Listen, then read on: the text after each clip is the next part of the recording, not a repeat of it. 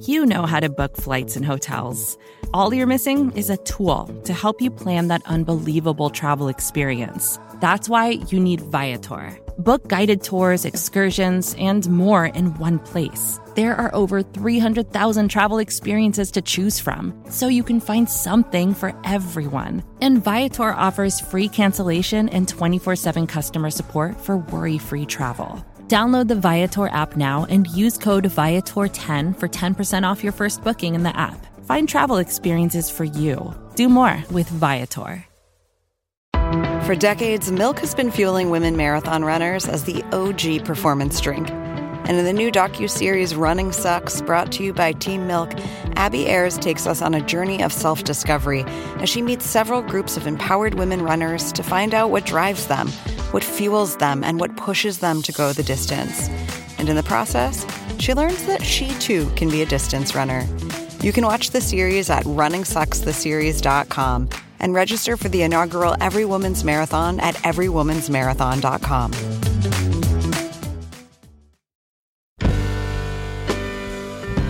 Hello, welcome to the Longform Podcast. I'm Max Linsky. I'm here with my co-hosts Aaron Lammer, Evan Ratliff. Gentlemen, hello. Hi. Hello, Max. Good afternoon. And to you, sir. And to you. And uh, what about the program today? Uh, this week on the show, Andrea Bernstein. She is the uh, co-host of the podcast Trump Inc. And she's got a new book out. It's called American Oligarchs, The Kushners, the Trumps, and the Marriage of Money and Power. It's about um, the Trumps and the Kushners and the marriage of money and power. Tell you guys what, this book will not uh, make you feel better about the world.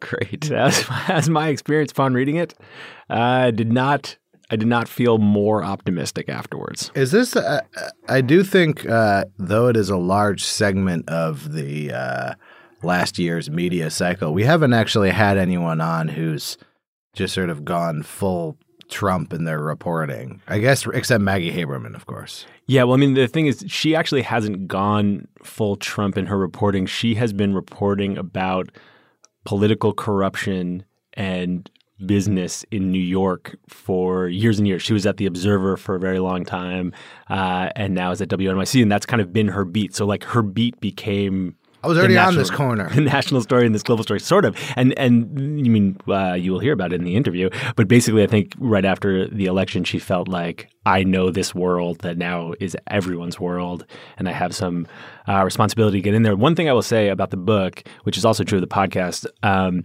is I feel like uh, despite everyone in the world being on this story, it feels sort of random a lot of the time. And the book really grounds what is happening and how Donald Trump became president in like decades and decades of family history and New York history and tri-state history. Uh, and it it was the first time that it felt like cohesive to me. Well, you've answered my questions. If you're looking to answer other people's questions, maybe start a Q&A newsletter with MailChimp. They make it easy to start any dang kind of newsletter you want. Uh, you won't even have to start paying until a certain number of people subscribe. So if you want to dip a toe, dip that toe with MailChimp. Now, here's Max with Andrea Bernstein.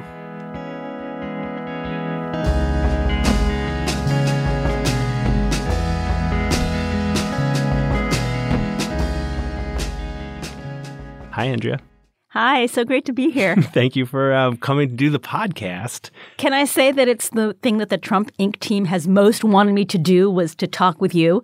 Uh, well, I will say that um, that's great and a little intimidating. But uh, there's one piece of that which is not surprising, which is that so I get like emails a fair amount from people who think that they would be good guests on the podcasts. And people are like, uh, you know who I think should be on the show is uh, me. and uh, I got a different one from your co-host who wrote me and said, "I think you should have Andrea on the show." But it wasn't just like, "Hey, I think you should have Andrea on." It's pretty interesting stuff she's doing.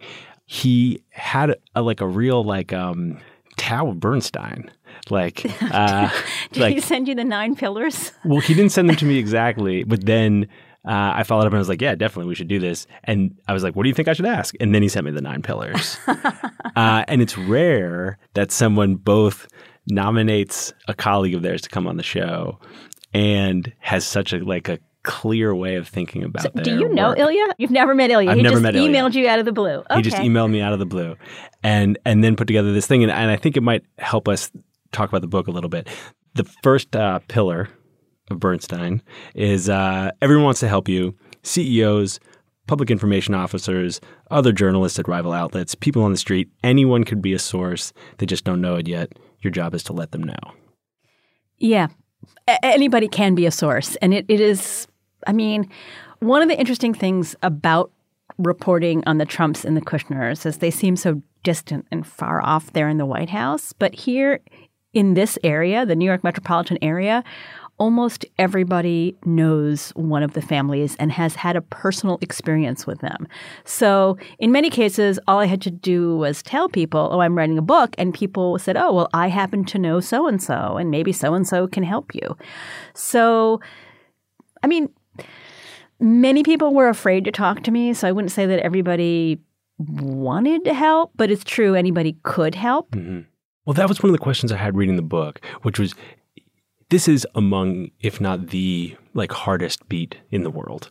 Yeah. Lots of people are covering these folks. Yeah. Lots of people are trying to figure out how Donald Trump's business works.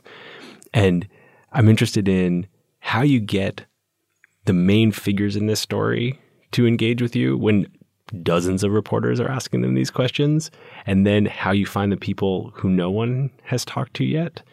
And then the, the third part of that question, I guess, is like, how do you find something new when everyone's trying to find the same thing? So, I mean, one of the things that gave me pause was not an obvious thing because one of the ways that I have covered corruption is by happily looking in the dark corners where nobody else is looking. When we at WNYC and when I started covering the Bridgegate scandal with Chris Christie, I had covered transportation. So when they said that they had realigned the lanes to have a traffic study, I was like, that is definitely definitely not a traffic study. so I knew immediately, I knew that immediately that there was politics. And I had covered the Port Authority and I knew how to extract information from them. So I Hold sorry. on, let's go back. Yeah. How do you extract information from the Port Authority? So, one of the big ways you extract information from the Port Authority is by showing up. So, you go to the meetings and you ask the questions, but also I sort of, they don't like to respond to Freedom of Information requests, but the thing about the Port Authority is it's a bi state agency, which is controlled by two governors. So, in any situation where there's a tension, somebody is going to want to help you because they think it's going to thwart their other side. Mm-hmm. So, that is one of the ways that there were sort of people who were unhappy with the way the other side was doing things, so they would be willing to talk. But then at the end of the day, sort of everybody wants to talk, especially when you're an honest broker and they understand that you're going to be fair about things. So persistence is another thing, just sort of hanging in there until mm-hmm. people realize you're not going away and it's better to talk to you.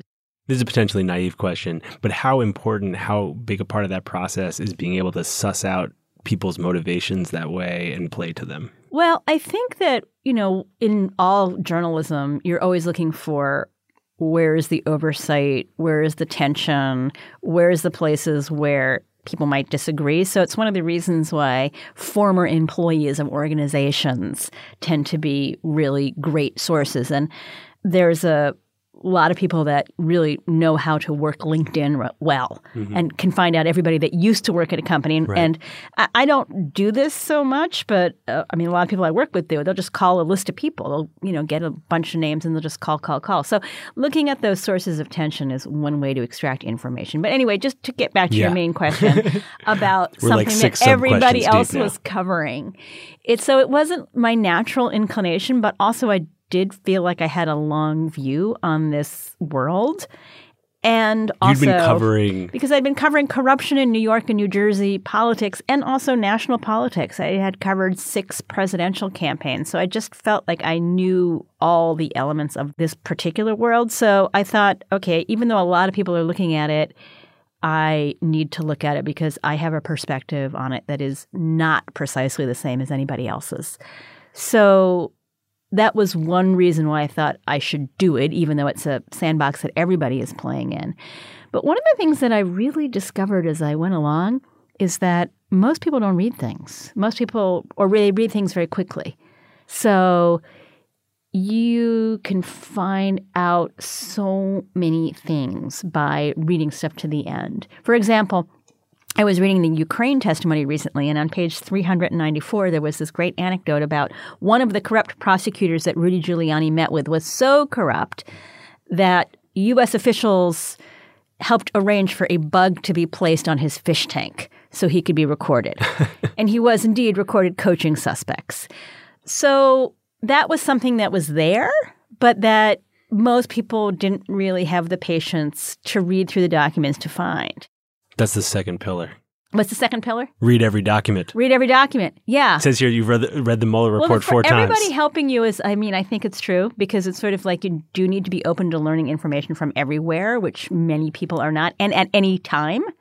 So I think there's a lot of that in the book because things come from all different places. They come from government officials and Instagram accounts and videos that the Trump organization posted and documents submitted with court cases in California and et cetera, et cetera. So that is important to sort of think your information can come from anywhere and read everything.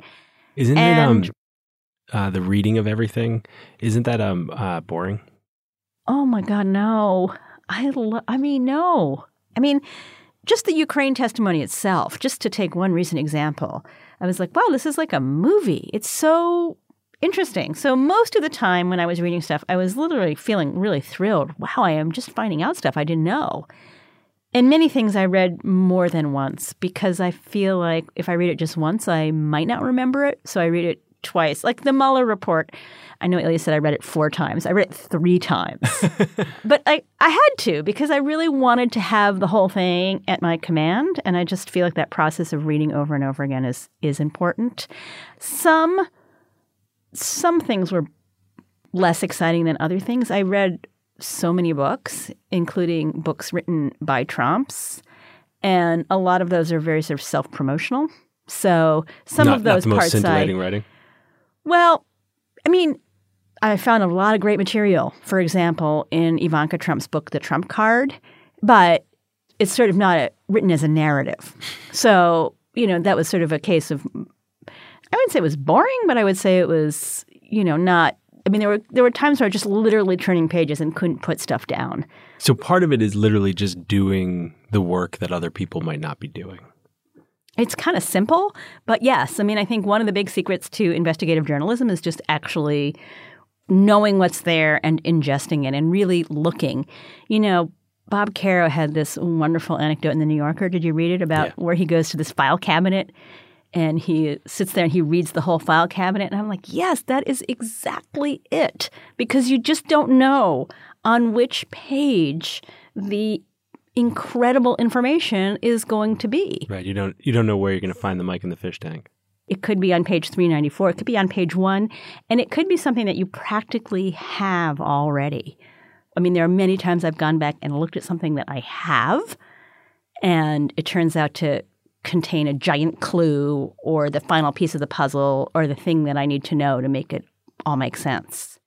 This is not one of the pillars, but this experience since 2016 the volume is so relentless like the Yeah. the stacking of scandals and Mm-hmm. incidents and leaks and drama and indictments it's so relentless that at some point at least for me a little bit like the volume flattens and it's hard to tell like where the real spikes are where the most serious ones are it just kind of becomes this like hum like this Yeah. constant hum I mean, I've thought about this even during the 2016 campaign because there were so many scandals surrounding Trump. People couldn't focus on any one of them. Whereas with Hillary Clinton, people knew there was a problem with her emails. But with Trump, it was so many things that they all just went by so quickly. And I feel like this has been an accelerated version of that. Every day there is stuff that is so amazing, but then you forget the thing that happened last week because the new thing you're learning is so amazing. Totally, and there, and there's part of it that feels to me like that is by design. But the question is, how do you attach the like appropriate weight to the appropriate thing? How do you decide? All right, this is something that I'm going to spend weeks or months digging into and really try to get to the bottom of? So I'm going to back up with something, which is, I think, a pretty easy to follow example of this. So, one of the things I did in the book, actually, Act One of the book about the Kushner family is about their Holocaust experience. So, I had known that Jared Kushner's grandmother had given a testimony, and I had watched it in 1982. There was this real movement around recording the oral histories of people who had survived the Holocaust because there was a sense that people were going to start dying and then the history would be lost. So there was a very big movement, and there were a lot of testimonies that were recorded, and Jared Kushner's grandmother recorded her testimony. So I knew she had recorded a testimony, and I was talking to somebody who knows more about the Holocaust than I do, and this person said, Well, is it true? And I said, Well, wouldn't it be true? Why would people lie? And apparently, people did lie. And then I realized, okay, so I have to treat this like any other thing that I would report out. So I am going to get all of the sources that I can. So she had given two testimonies. So one of them was done some years later and was only available in libraries. So I had to go to a library and watch it. Uh, and then I asked the Holocaust Research Center in New Jersey for all of the other testimonies of everybody that had lived in the same town in Northeast Poland that she had lived in. And I listened to them too to make sure that the stories matched up. And I mean, essentially, the stories matched up. Sometimes numbers were different. Sometimes one person would say this happened to three people, and the other person would say this happened to 20. But essentially, the outlines of the story were really consistent. A very small line in Rae Kushner, Jared Kushner's grandmother's second testimony, which she gave in 1996, sent me down a reporting trail. And she was asked by her interviewer, What's your name? And she said, Rae Kushner. And she said, What was your maiden name? She said, Rae Kushner. And I thought to myself, it's really, really unusual for a family to take on the matriarchal name versus the patriarchal name. And that got me going down a line of reporting why had the Kushner family, why did they take on the name Kushner and not the name Berkowitz, which was the name of Jared Kushner's grandfather.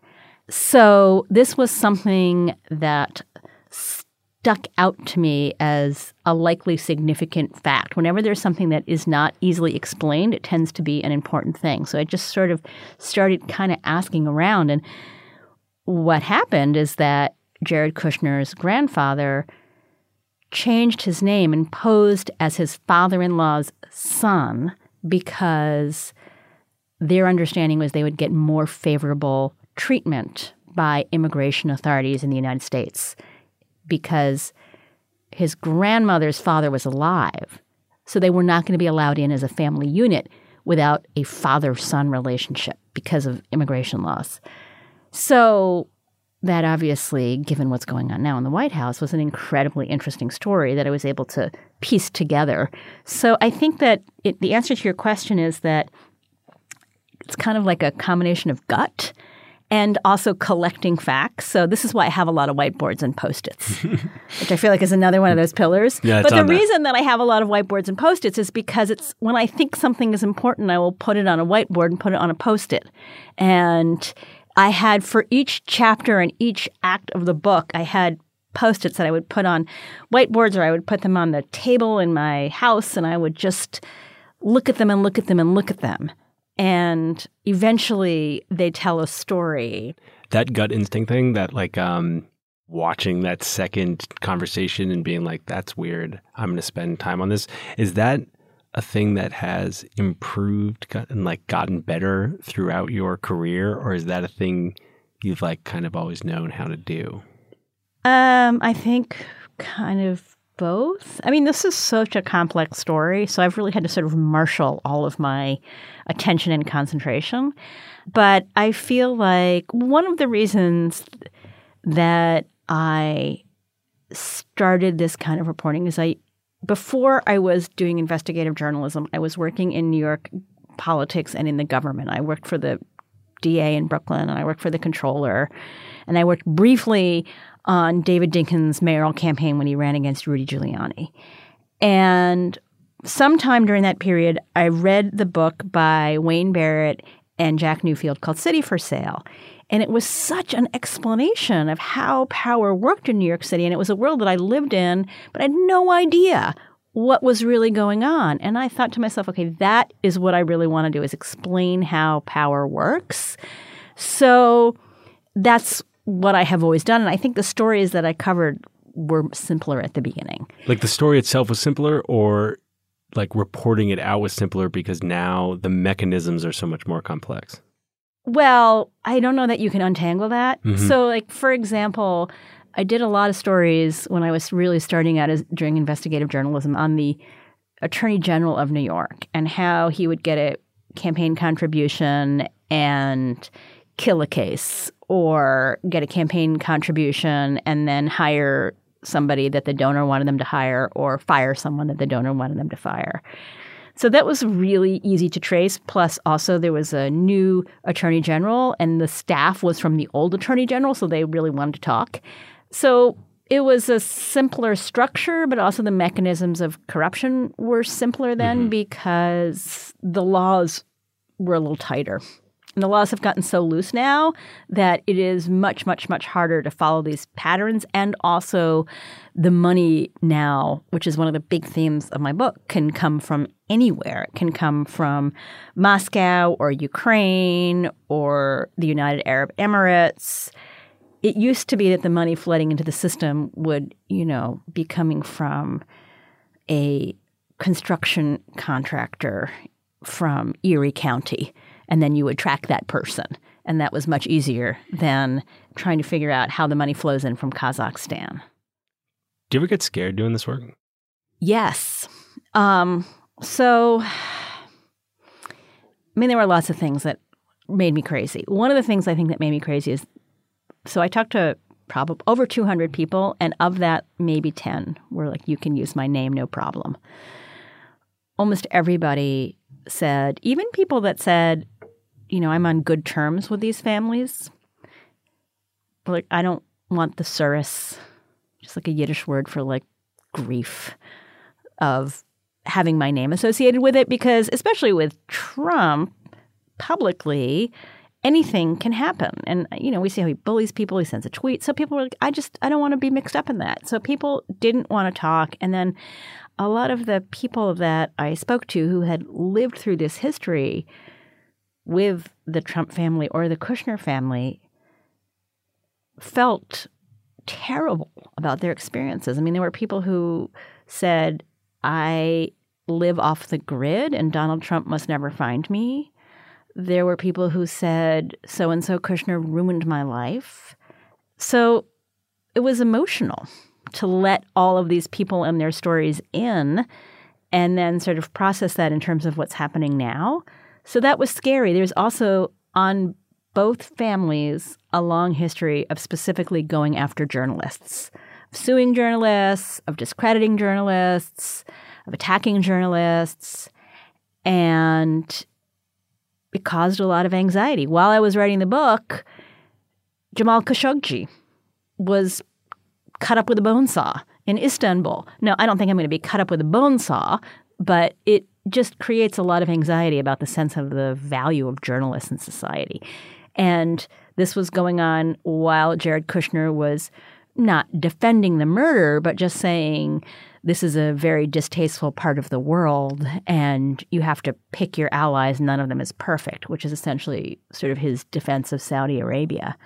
So it was jarring and difficult. And I was in a sort of heightened state of emotional sensitivity all the time.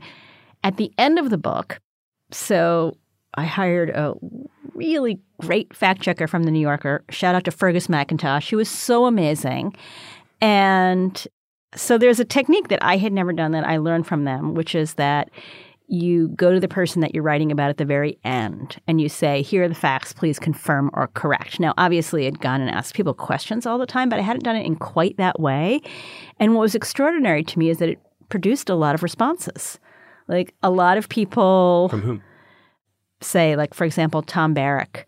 The question was Did Paul Manafort go on a vacation on your yacht after he was fired from the Trump campaign?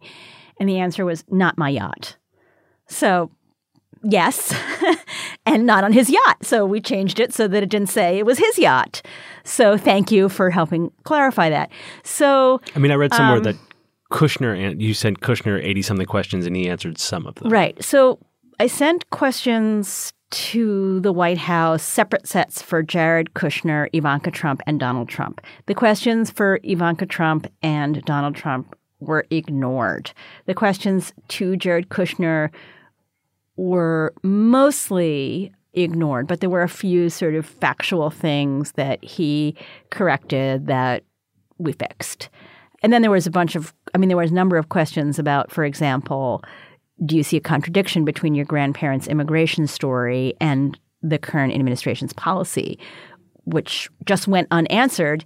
And it wasn't until a Time magazine reporter sat down with Jared Kushner recently that he had to actually answer that question, which he did by saying he wasn't going to criticize his father in law. So, but at this end process where we were going to the White House and we were going to all the oligarchs, the other American oligarchs that were in the book, plus Oleg Deripaska and various other foreign oligarchs that are mentioned in the book. When we went to all of those people, they tend to send you responses that are intimidating. I mean, because basically what they're saying is like, if you fuck up, we're going to come for you.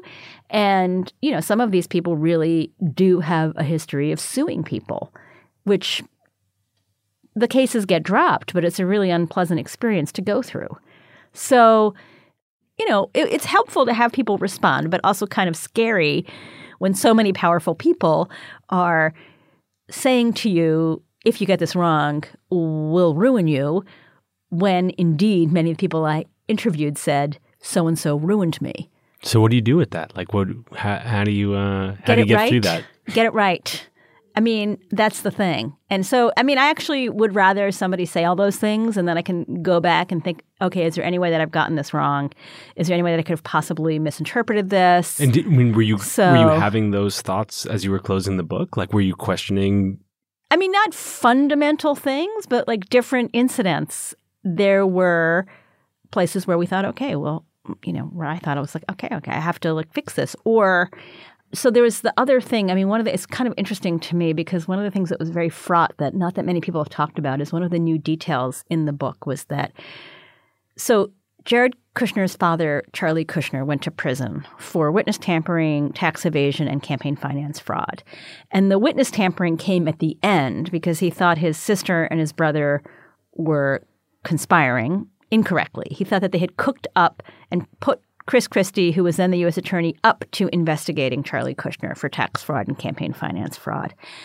So Charlie Kushner hired a police officer to hire a sex worker to entrap his brother in law, which he had videotaped, and then he sent the videotape to his sister on the eve of her son's engagement party. That was the witness tampering part of it.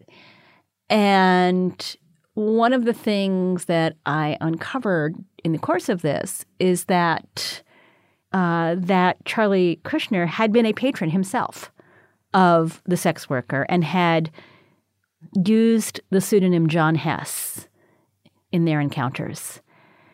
And that was a fact that the Kushner family really did not want out in the public. And it was one of the reasons why Charlie Kushner pleaded guilty rather than fighting the charges. So when I, I went to them and they said to me, their response was, we investigated it and we found zero evidence that that was true. Joe, that was the Kushner's response. That was the Charlie Kushner's lawyer's response to me, which is in the book. And but when they said that to me, I thought to myself, is there any way I could have misinterpreted? So I went to all of the different seven people who knew about the situation, who had spoken to me, and I said, is there any way that I could have gotten this wrong? And what came back was no. So even though it's scary to be confronted that way by a lawyer who's like, you're wrong. And if you're wrong about something like that, that's a very serious thing to be wrong about. So I wanted to make sure I was right. So one of the ways you said, how do you deal with the fear? Is by really feeling like, okay, I have everything nailed down. Now, even having said that, it's such a crazy world that I'm constantly thinking, wait, did I really get that right? Mind just expanding on what you what when you say it's a crazy world? What do you mean? I mean, like, there's no everything that happens. There's no basis for. It's not like, oh yeah, I've seen this thing before. I've never seen a lawyer say a president could shoot somebody on Fifth Avenue and not suffer any consequences, and that kind of thing happens every day, where something happens that I have no precedent for, no basis in understanding, and I have to question myself is this really happening? Is it really the thing that I am seeing? So, how, after doing this years long investigation into how the president does business, how much has digging into the way that he works given you an opportunity to make sense of this crazy world? or is or is the No, craziness think- just spinning no, and spiraling? No, no, I think that the, I mean, I do, this is really, I feel like the project of my book, which is why I feel like I hope it is empowering because I wanted to tell the story not just of these families, but of the choices that have been made in this country that have gotten our democracy to this point. And I don't think Trump is a random unicorn kind of phenomenon. I think that Trump was produced by years of two things years of weakening of our campaign finance system and our anti corruption laws, and lowering of taxes, which are intimately connected. When you cut taxes, people have more money to manipulate the political process. And this is something that the founders really wanted to protect against. So their belief was human beings are going to have desires that are corrupt. And we just have to accept that. So we'll structure the system in a way that mitigates that and that prevents that as far as possible. Mm-hmm. And what has happened, particularly in, say, the last 50 years, is that those systems designed to prevent this temptation have broken down.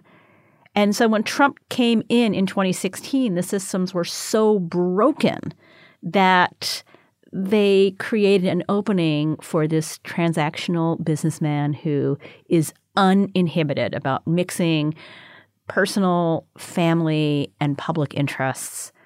And part of it is him and his family and these families' choices, and also part of it is the choices that we have made.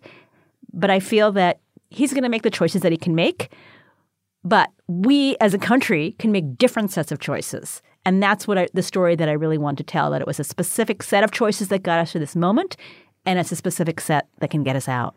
it's a very cohesive story. Like, and, and it does the thing that you're talking about. Like, it does help make sense of it.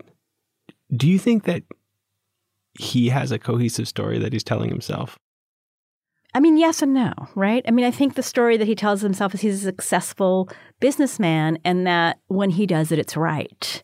I do think he's a very impulsive person, and I do think a lot of his decisions are not made with a sort of long arc of history thought out, but it's a consistent story. He's so consistent.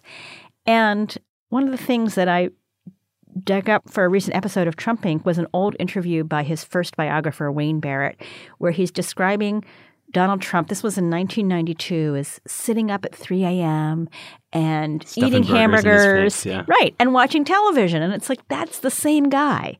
So I think he's consistent, and he's consistent in the stories that he tells about himself. We all know tremendous, the biggest, the best, unprecedented, the first. But that doesn't mean that he has a sort of long historical plan. And I think his plan is just to sort of enhance his own power.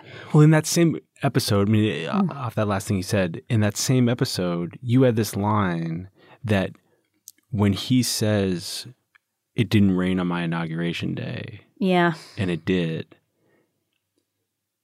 There's a version when you hear that that feels insane, Yeah. gaslighty insane. It's Mhm. like you are saying the sky is pink.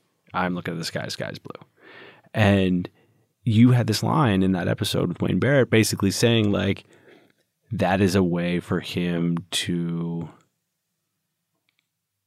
show power. Yeah, it is. It is. Defining the truth is a big way of showing power. And so my father is a Hannah Arendt scholar.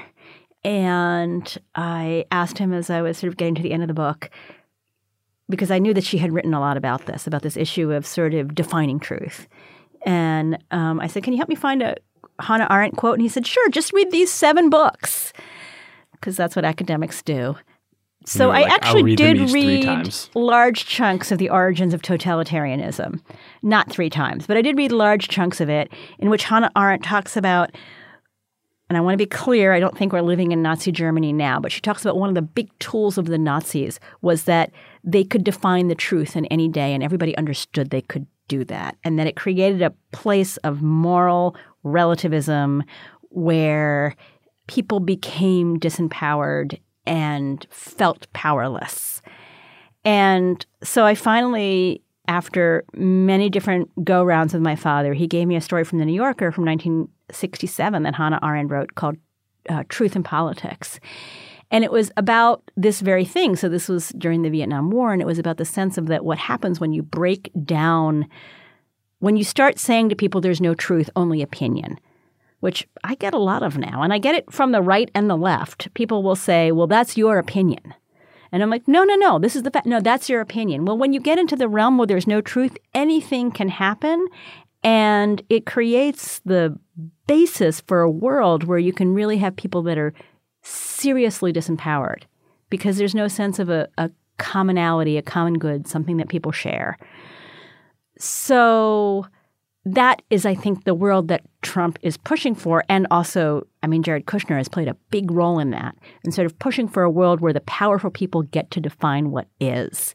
And one of the reasons why I so wanted to write this book was because I wanted to say, no, I'm going to write this story. I'm going to write the story that is based on all of the things I can put together versus what they're saying it is. And I think that that is really one of the essential projects of our time, which is to just keep telling what is happening and, and hang on to the sense that there is a truth because hopefully at some point it will come back in vogue.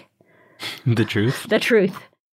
Do you ever worry that um, you know, working at WNYC, making a podcast, writing a book published by Norton, that um, the truth is being heard by the people who are, are uh, who are already ready for it? You know, I you can't, I just cannot. I mean, you know, I've spent so much time. So I actually have been out in the world. In you know, I've been all through swing states. I've been in red states. I've like talked to a lot of people in the world, and I think you cannot get unhung hung up on the idea of who's hearing stuff because I think even in the world of potentially receptive people, but people need to be reminded that there is a truth. Somebody has to keep defending that. And I don't feel alone in all of this. I mean, I think a lot of journalists and writers are working on this. But I think it's an important project of our time. And one of the things when we started this whole sort of Trump Inc. project that we felt was really important was to have a lot of collaborators. So we have a lot of collaborators from all over the media. So The uh, the ninth pillar the ninth pillar. is um, let's see. I'll just read uh, Ilya's words here. Collaboration makes better journalism. Believe in the people around you. Consider them to be as smart and hardworking as you are. Be kind and listen well. And I, I heard from Meg Kramer, who also works on the show with you, uh, and I asked her what I should ask, and that was the thing that she pointed to too, which was true. And I, I realized as I was reading the book, like over and over and over and over again, you cite other people's work in the book, and then Trump Inc. like ProPublica is in on it. You guys are doing stories with Yeah. the New Yorker. It feels like a really collaborative experience, and, and like what what what, uh, what is that thing about you? Like why why uh, So there's a couple of things about it. First of all, I feel like I am constantly learning from the people around me. So I learn new things and new ways of being, and I am not like particularly interested in just sort of stagnating and doing what I do. I want to keep learning new things all the time, and I feel one of the great ways of doing that is to collaborate with people who know more than you. So, so when we started this project with ProPublica, I mean, there was some of the best investigative journalists in the country, maybe the world. So it felt to me like, oh, wow, like really, I have this deep local knowledge of New York corruption, but here are people who are going to sort of, you know, open a whole new world of different kinds of investigative techniques, which has happened. But then also, there are so many other journalists working on this, and the project is so big and so complicated. You can spend a year looking at a particular shell company that gave to Donald Trump's inaugural and still not know what it is. that there's an awful lot of, for example, David Fahrenthold has been doing a lot of work uh, from the Washington Post, has been doing a lot of work on sort of Trump and immigration and uh, undocumented employees. So I got a tip and I was like, I'm never going to be able to follow this up. So I just gave it to him. And then, you know, there are times that I also will call him or I'll call his partner and I'll be like, okay, you have this figure, this $25 million loan figure. Can you tell me how you calculated that? Because I don't want to go down this rabbit hole you know, and spend weeks on it if you've already been through it. So maybe you could help me. And and typically they do. So there is a lot of back and forth on this beat because uh, it makes us all more powerful. So I think that's sort of like a grand scheme of it. I like collaborating because I feel like I learn more. I feel like I my work rests on a lot of other people's work. That all sounds totally right. But I want you to just I want you to engage with this uh, yeah. uh, one degree more. Uh-huh, okay. Which is like that sounds totally logical. Mm-hmm. That logic is also available to lots of journalists. Mm-hmm. Not all journalists mm-hmm. buy that or go down that route because I think it's too important to them for it to be their thing. Yeah. So the question is like, it's why aren't why aren't you wired that way? I don't know. I mean, I I you know I'm a competitive person. I don't want to suggest I'm not, and I like winning. so I like being first, but I feel like in particular, this story is too big for that, but also I just really like working with other people. I find it very lonely just working on my own. I like to call people and get feedback. And I think that uh, when you have a team of people and everybody sort of gets to do every role at some point, everybody becomes better and you all become better together. So, you know, I don't know what else to say about that other than I also I do believe in people. I mean, I do really have a very specific philosophy that if you believe the best of people, they will perform their best. And that's the way I like to be treated, and I think most people like to be treated that way. So, have you always been wired that way? I think so, maybe. Uh, yes, I actually think I have always been that way. I was on the cross country team in high school. I was very slow, but I won the most team spirit award. Many years later, somebody told me that was maybe a consolation prize award, but I always believed, like, yes, I had the most team spirit. So but I am a competitive person, so I, I have both qualities. Okay, here's a question I have. I learned so much reading the book and listening to the show. I mean, like, I, I love the show, and I've been listening to it the whole time. And and one of the things that they both do for me is tease out those things that do deserve attention. Like it's it's like a little mm. it's a little bit of signal and noise for me. Yeah, yeah. You know. I've just been talking people's ear off about. I've you know read the book over the last couple of days, and I've just been talking people's oh, good, ear good. off about these anecdotes. You know, like the the scene where Trump is like telling the state he's got the bank. Oh yeah, he's got the bank uh, funds, and he's telling the bank he's got the state yeah. approval, and sends the bank the contract and he says, "Here it is with the state approval," and there's no signature. Yeah. And then the bank signs it, and then he sends it back to the yeah. state. Like his that was a, that was the deal that made him a Manhattan mogul. The Commodore. Yeah, the Commodore Hotel. And then you forgot the part where he brags about it all in the art of the deal and how he was so pleased with himself for having fooled state officials. The person who found that out was Wayne Barrett, who went and actually looked at the contract in the file and figured out it wasn't signed. So that's the thing about reading every piece of paper. But Trump was happy about it. Somebody said to me last night, Do you think that he's happy to be called an oligarch? And I thought, Oh, maybe. I mean, because he's sort of talked very respectfully of oligarchs sure. when he was in uh, Moscow for Miss Universe. He said all the oligarchs were there. So maybe he likes that. I mean, I think it's a it does feed into his sense of who he is. Anyway, sorry, you were talking about the anecdotes. How much time do you do you spend thinking about what he thinks about? Like, uh, I wonder if he likes being called an oligarch. Oh, like how much how yeah. much like um uh you you spent so much time in documents and Mhm. facts. How much have you let yourself do um like fan fiction armchair psychology? I really don't like to do that. I mean, I obviously do some of it, but I really like to let people's words and, and the documents speak for themselves. You know, there's a lot of books that are written about people where there are motives imputed, like he was afraid, he feared. I'm sure I said that in places in the book. But I tried to just let his own actions and words and everybody's actions and words speak for them and let that express the motivation. Okay, so the anecdotes mm-hmm. for people who have not read the book.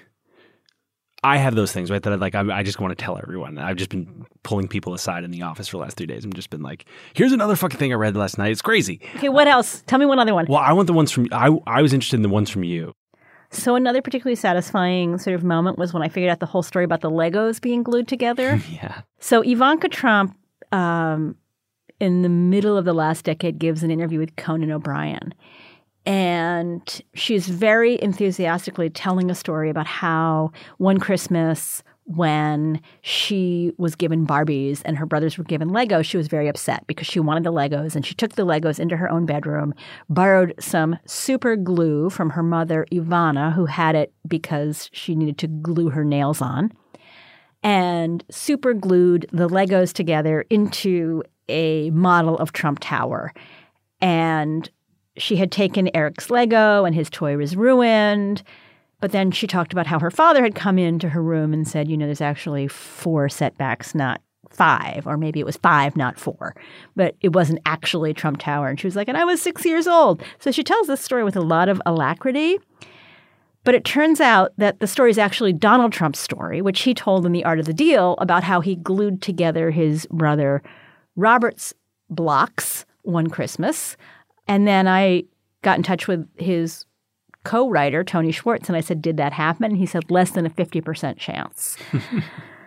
now, Ivanka Trump actually grapples with that in her book. I mean, she says it wasn't the truth actually that was important. It was what it said about our family and what was important in our family. That's a paraphrase, but that is essentially what she said.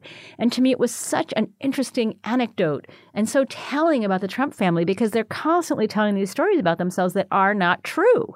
And that's fine, so long as they serve the business and the brand. So when I sort of pieced all of that together, plus the kicker was that she sent out something on Instagram, which was a picture of her own daughter building a magnetile structure when she was two years old, which would be beyond the capability of most two year olds. And it said, She's a builder. So this is the family myth being perpetuated generation to generation to generation. And that is one of the things that I really wanted to query and write about in the book was how do these codes get passed on from one generation to the next. So I was particularly delighted when I strung all of that together. Um, there's another story in the book that I really liked too when I figured it out, which was that um, in 2011, when Donald Trump was testing the waters for president, a rival candidate filed a complaint when Michael Cohen took Trump's jet to Iowa. And the complaint was that he was at the direction of Donald Trump using company resources to benefit the campaign illegally and also because they had gotten money from someone else taking an illegal campaign contribution. Well, the structure of that was almost exactly the same as what happened in Stormy Daniels, which I knew about because I had been covering that court case and I knew that Michael Cohen had one of the major things that he pleaded guilty to was taking money at the direction of a candidate for federal office in violation of campaign finance laws. So they had done the thing in 2011. And what happened was is that the chairman of the FEC at the time was someone who had come from a world where he believed that there should not be any campaign finance enforcement and had cut by a factor of, I think, five the number of campaign finance enforcements and refused to let this particular one go forward. And that chairman was Don McGahn, who eventually became the White House counsel. So it just amazed me that here was Don McGahn in 2011 stopping an investigation into the very thing that Michael Cohen is serving prison time for and could have been the thing that swayed the 2016 election. I mean, it was so close, anything could have swayed it, but this could have too. So then Don McGahn comes back and plays the role that we all know as White House counsel cooperating with Robert Mueller. So one of the things that was particularly amazing to me is the way the characters kept coming back. So the epigraph of the book is from Charlie Kushner. It says, No human being could write this script, only God could have.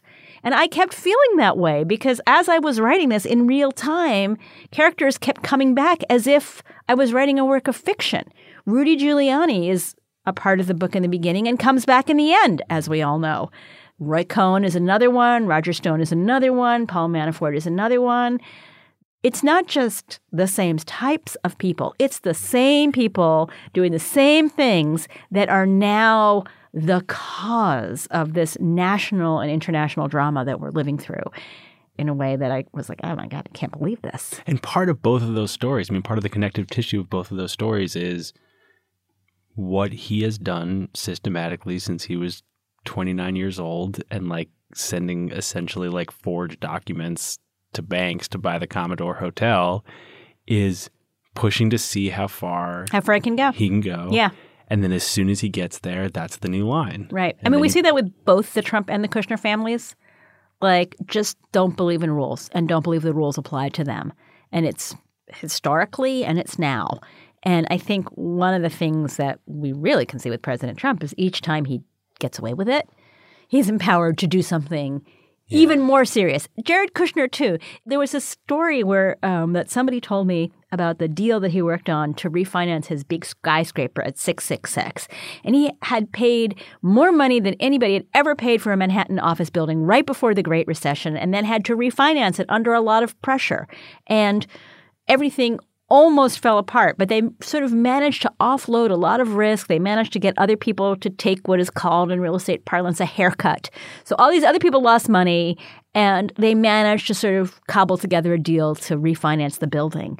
And the lesson that he learned from that was not, holy shit, I shouldn't take on risk. It was like, I should take on as much risk as I can. Because there isn't actually no risk. So that, I think, is really an emblematic theme with both of these families that. Yeah you just keep on taking the risk, you keep pushing it further than you think you can, and then you succeed, and then you do it again in a bigger way.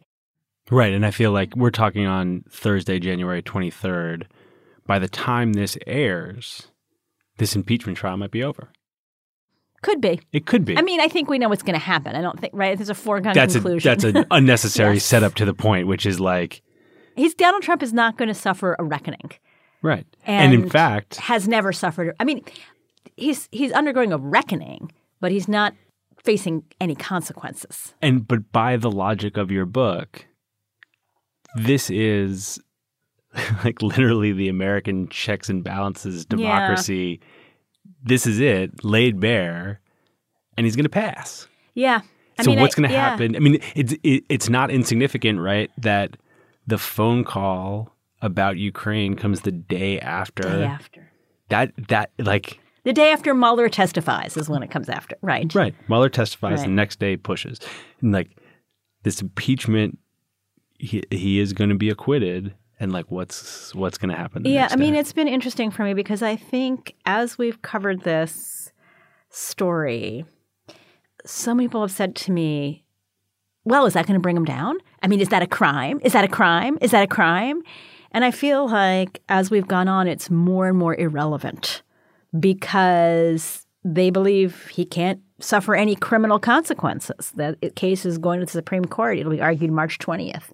So I think that it sort of gets us back to this issue of like, well, what can we do? We can document it and we can fight for this idea that there is still a sense of common understanding that is worth fighting for. But really, it is, I think, uh, one of the things that is so kind of disruptive about the times that we're living in is that this cycle of you've exposed somebody bad, they experience shame, they apologize, or, you know, whatever. But there is some cycle of things that happen. And those are not happening with Trump.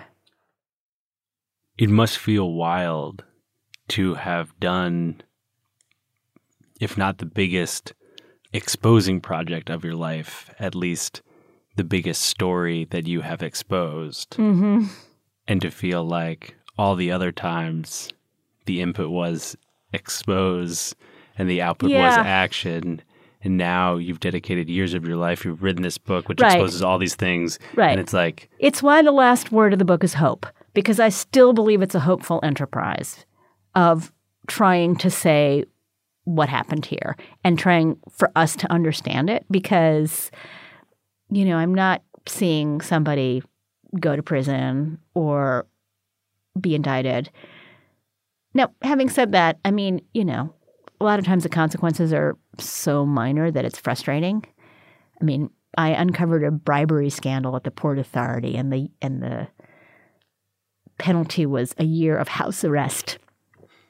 I don't know if, like how far down this rabbit hole, but basically, the chairman of the Port Authority had extorted a bribe from United Airlines, which was in the form of a special flight route to his country house in South Carolina that they had to put in, which cost them millions of dollars. And he was about to give them millions and millions more dollars in tax breaks for it. Uh, and he was caught and he was indicted and he pleaded guilty. And his sentence was living for a year in that house. So, you know, I don't want to overstate the ability of, you know, satisfactory consequences. I mean, I spent a lot of time covering Chris Christie and Bridgegate, and uh, he personally, even though it was all about expressing his power and dominance, has really not, I mean, it's his top aides that are going to go to prison. If they do, now this is a whole case that was just recently argued, and it actually looks like they may not, and there may be no consequences, and then there will be very little in the way of tools of corruption prosecutors in America. So, so you're feeling hope. I really don't mean to say that I feel false hope. And I don't want to end this book or this interview suggesting to people, like, yes, I have just laid out all these really bad misdeeds and the destruction of democracy. And it's this century and decades long process of unraveling. And I don't want to say, but be hopeful. It's all going to be fine. I, it's definitely not what I'm saying. But what I do want to say is that hope is an action. And I feel that writing and documenting is an action. And when I stop doing those things, I will be hopeless. But because I am still doing those things, it means that I still have hope. So that's what I mean to say, which is not the same thing as a false hope or an everything is going to be rosy or anything like that. It's just that so long as we can continue to be actors in the world, we can be hopeful human beings. Don't give up.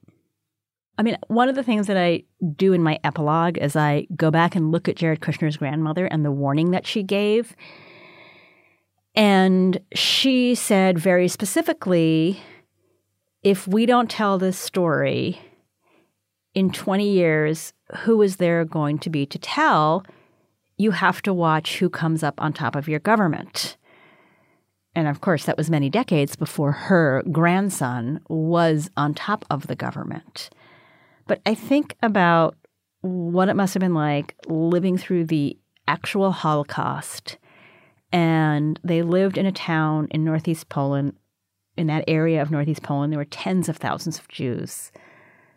By 1943, there were hundreds. And the ones that survived kept thinking, there must be some reason why God has chosen us to live. So we're going to live. But then they actually realized if they didn't escape, they were going to die. So they dug a tunnel underneath the barbed wire and underneath the searchlights and crawled through this several football fields length tunnel, two feet wide, and got out and ran to the forest and spent the winter, the Polish winter, hiding out in the forest and made it. And I think, oh my God, like how how could you even have any hope to survive in those circumstances? And yet they did. So I feel if they could do that and believe that there was a reason to do that, then so can we.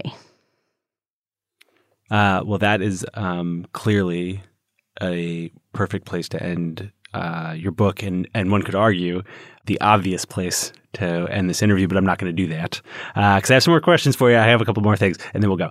Uh, here's one of them. So all these anecdotes, right? They're just wild and they stack and they're crazy. And I come in the office and I want to tell everyone are all these like holy shit moments throughout the book, right? But I realized, like when I finished it, that I, I could, I didn't I couldn't articulate what your definition of power was. Hmm, interesting question. What what is power? I think power is being able to assert your will over other people. And one of the reasons why I named the book American Oligarchs is because there's a sense in this administration that some people are on the inside and some people are on the outside. So if you are um, wealthy or if you're in the president's family or you're loyal in some way, you're on the inside. And if you're not, you're on the outside. And that can be anybody. It can be a Democratic member of Congress, it can be an immigrant, it can be a trans person, it can be the children of immigrants, people who are not seen as fully human or having the same set of privileges as those who are on the inside. And I think that power is being able to choose who the winners are, which is just very, very important to Donald Trump. He wants to be a winner, not a loser. And it's a very anti democratic way of seeing things, right? I mean, we have a very imperfect system of government and always have, so I want to acknowledge that. But there is a sense that we're all in it together that underlies the principles of American democracy. We've been sometimes just okay at living up to that and sometimes terrible. And now we're in one of those terrible phases. And I think that power is being able to define that who gets to sort of fully participate and benefit from being a part of society and who gets to be a winner, who gets things that they want. What's the relationship between shame and power, do you think? Oh, well. Like can hmm. can you get there and feel shame? I mean, I think that there's a particular shamelessness with Donald Trump, with Rudy Giuliani, with, you know, all I mean, look at Lindsey Graham, right? Mitt Romney. People who just I mean, Mitt Romney got up and gave a speech when Trump was running for office, and he was said, This is going to be the most terrible thing. We can never let this happen. It's going to undo everything that we hold dear. And now he is one of the jurors on the impeachment trial, and so far he's holding fast. Same for Lindsey Graham. Lindsey Graham was a huge critic of Donald Trump. So I think that there's a certain kind of shamelessness that they're exhibiting, but it comes from the top because one of the reasons that I think that sort of democratic system works is that people do feel shamed. Like, for example, ashamed about lying. Like Chris Christie, that I covered for many years, was very careful to not to try to not tell outright lies. Now, sometimes he did, but he was careful to try. Donald Trump was like, I don't care. 30 a day, 30 a day, 16,000, according to the Washington Post, lies and misrepresentations since he became president. I mean, it's just stunning and unabashed. So to me, it's sort of like that shamelessness is connected with his power, which is the power to define what is true. I understand it better now. Okay, good. I feel like a slightly uncomfortable thing that I have talked about with people a lot, like over drinks, mm-hmm. but I mm-hmm. have not heard talked about publicly that much, except by the president, is how good his election has been for the news business. Yeah, well, I do think about that. I mean, I do really think about that because I think that, you know, one of the things that Trump has done so successfully is saying to people, you're all profiting from me. And I think in some ways we are. I mean, I wrote a book about Trump, you know, so I am specifically in on that as well. well my question so, is um, Has the election of Donald Trump been good for your career? I mean, I think that it has created this historical moment where I like have a skill that I can like suddenly really put to good use. So yes, but it's a crazy thing. So, I mean, it's not necessarily the most important thing to me. So, you know, I'd rather that we not live in an oligarchy or be on the precipice of one. Do you think that's true for everyone? Because it, it's made a lot of I people's mean, careers um, I, better. I, you know, I feel like it's impossible to have like two sets of feelings at once, right? So for me, I feel like there's a, many crazy, terrible things going on.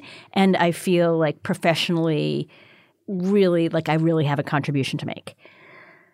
That's the contradiction of life. The contradiction of life is that this sort of unraveling of government has created a profession, big professional opportunity for me, but also for a lot of people. But what else are we going to do? I mean, I really do think mostly journalism is rising to the occasion, mostly mainstream journalism. But it's a ball and chain because I feel sort of tied to living with this darkness all the time. Yeah. Which, I mean, I'd rather not be living with that. We've done pretty well in the pillars. We've hit um, like most of them. You feel free to go through them. I'll, I'll try to do them quickly. Now there's only there's only actually one So- more that that uh, that I want to talk about, which is uh, smile when you're on the radio. Oh, smile when you're on the radio. Yes, it's true. Well, um, I've been I- smiling this whole time. I feel like people should know that. Yes, uh, even though we're talking about this very dark stuff, uh, but it's been very enjoyable to talk to you. It's really been great. It's been a great discussion. Thank you for doing this. Thank you.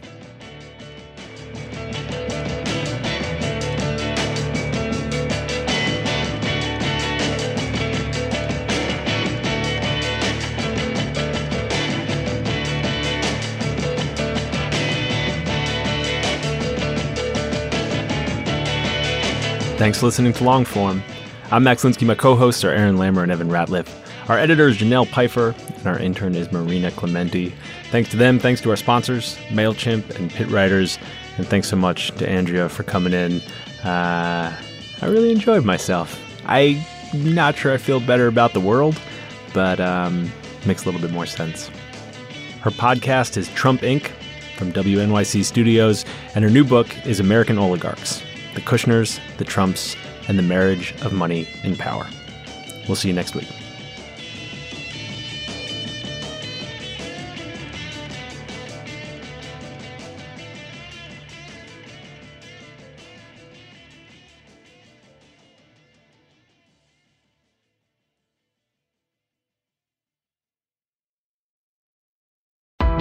Why do you run? Why does anyone? I always thought that runners loved running, and that's not the case. Most runners hate running, but they choose to do it. In the new docu-series Running Sucks, brought to you by Team Milk, Abby Ayers learns why women runners everywhere are driven to go the distance. It really is about taking my power back and proving myself wrong. Team Milk is about fueling women's performance and helping them along their marathon journeys. You can sign up now for the inaugural Every Woman's Marathon taking place in Savannah, Georgia on November 16th, 2024. Learn more and register at everywomansmarathon.com. More to dos, less time, and an infinite number of tools to keep track of. Sometimes doing business has never felt harder, but you don't need a miracle to hit your goals. You can just use HubSpot because their all in one customer platform can make growing your business infinitely easier. Imagine this high quality leads, fast closing deals, wildly happy customers, and more benchmark breaking quarters. It's not a miracle, it's HubSpot. Visit HubSpot.com to get started today.